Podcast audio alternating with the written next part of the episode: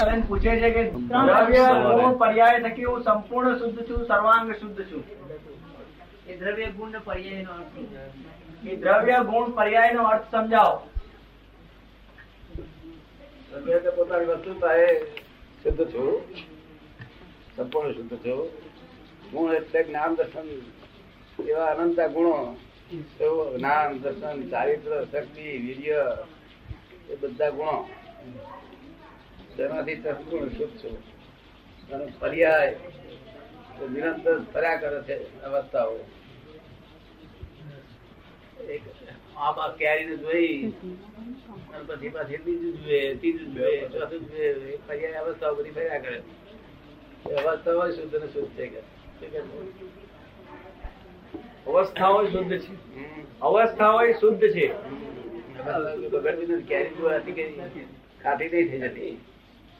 તો જાય ને જતી જાય.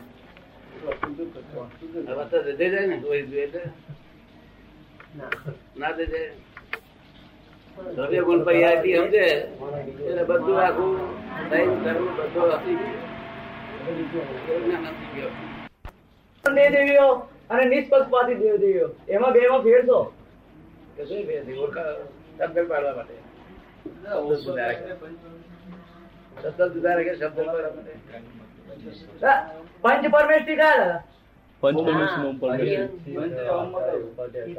આ પંચ. અને ઓમ બે છે ને? ઓમ એટલે બીજું. થોડો છે? પરમેશ્વર. પાંચ બેઠા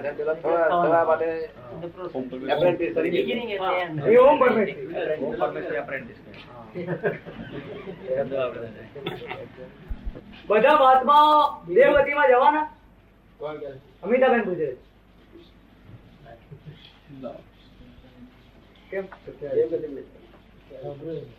કાર્ય જ નહીં તમે વચ્ચે કેતા હતા દાદા? તમે વચ્ચે કહેતા હતા એવું કહે કે બધા મહાત્માઓ દેવગતિમાં જવાના. બધા નહીં. અમુક જ માણસ. અમુક મનુષ્યમાં જવાના. મહાવિદેમાં સિમંદર દાદા તઈ બધા આપણા બધા એવું ઓળખાણ પડશે?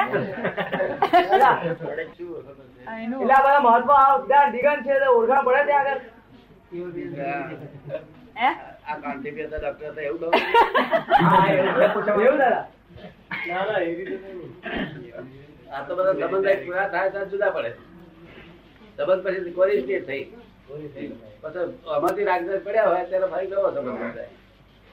પેલી સ્ટેજ તો કોઈ થઈ ગઈ. ધણી ધણિયાની તો.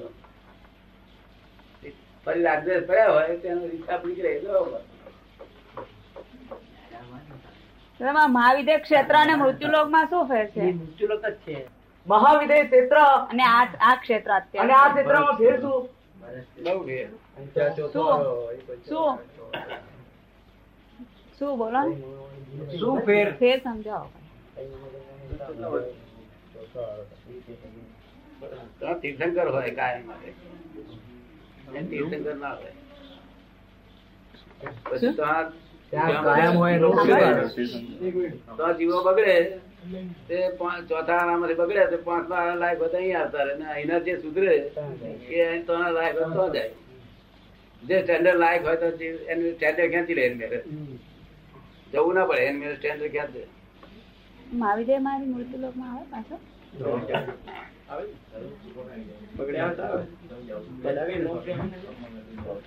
પરમેશ્વરી નો જાપ વધુ કરવાથી શું ફાયદો થાય? જાપ કરવાથી શાંતિ થાય અંદર. એકાગ્રતા થાય શાંતિ થાય. અને ભાવપૂર્વક કરે તો આગળ વધે. મોક્ષની નજીક જાય કે ના જાય? મોક્ષની નજીક જાય કે ના જાય? મોક્ષ ભણી જાય નજીક તો ના જાય. નજીક તો અજ્ઞાન છૂટ્યા સિવાય ના જાય. પણ એ જાપ કરવાથી અજ્ઞાનતા તૂટે કે ના તૂટે? એનું પુણ્ય એટલું ઉત્પન્ન થઈ એ જાપ કરવાથી અજ્ઞાનતા તૂટે કે ન તૂટે? એનું પુણ્ય ઉત્પન્ન થઈને ના તૂટે. અરે તું મારા જાય આ તો આપણે આ લોકો જાપ એ જ કર્યા કરે છે. કોઈની છૂટી એવું દેખાતું અને તે સમજીને પાછું સમજતા તો સમજવું વહેલી વાત નથી ભાગ્ય લાખોમાં એકાદ માણસ સમજતો હોય સતીશભાઈ પૂછે છે, પાંચ આજ્ઞા પાળવાથી ભાવ ચાર્જ થાય છે સતીશભાઈ સતીશભાઈ સતીશભાઈ પાંચ આજ્ઞા પાળવાથી ભાવ ચાર્જ થાય છે? ભાવ? જગત કલ્યાણ. શેનો ભાવ?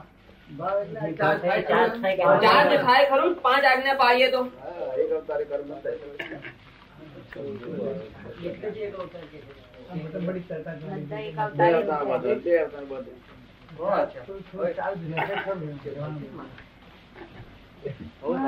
તો ચાર તો થાય જ ને.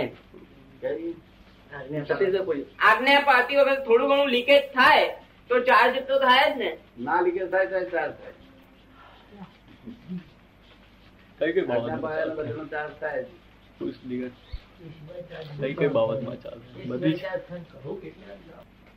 ડોક્ટર પૂછે છે એ સિવાય ચાર્જ થાય? કોઈ ઊંધું કરતા થાય પછી? ગણેશ ખેતર ત્રણ જણ ખોદી નાખે તો જતું તમાકુ જતી રહે. આ તો આજ્ઞામાં રહે તેનું કામ છે. આજ્ઞામાં રહે રહે નહીં તેનો અર્થ નહીં ને.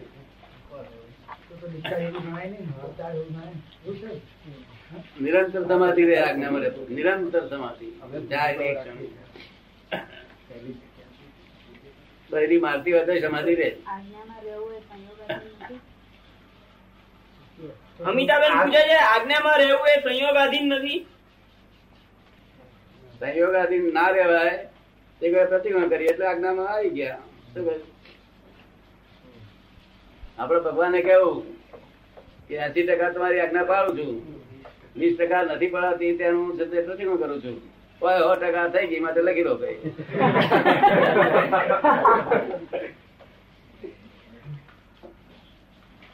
એમાં નવ્વાણું ટકા નહીં ચાલે કઈ જો કરવાની એમની આજ્ઞા છે ને? એસી ટકા પેલી આજ્ઞા પાડી બીજી વીસ ટકા ના પાડી તો વીસ ટકા નો પ્રતિક્રમણ કરું છું. સો ટકા લખી લો કઈ જો હેરું છે ને. બધું સહેલું જ છે છે કે. અઘરું નથી આટલું થોડી ગોચોળ બી થાય સત્સંગમાં એટલે વાત કરી.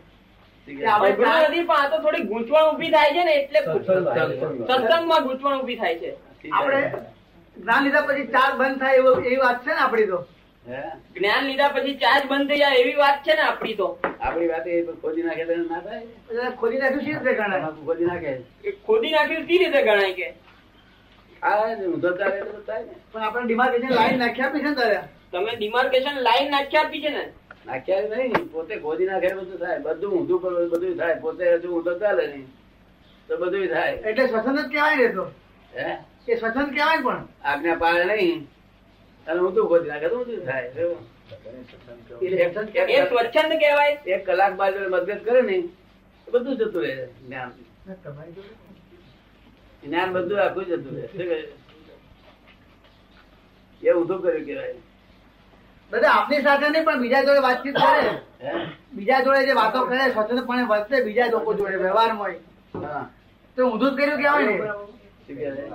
બીજા લોકો જોડે આપની સાથે નહીં પણ સંસારમાં બીજા લોકો જોડે સ્વચ્છંદની રીતે વાતો કરે તો એ પણ ઊંધું જ કહેવાય ને. ઊંધું એટલું ઊંધું એટલું જતું રહે આ દવા પીધી તો મોક્ષ છે. તે દવા પીધી નહીં તો શું ચાલીસ ટકા પ્રતિકોણ કરે.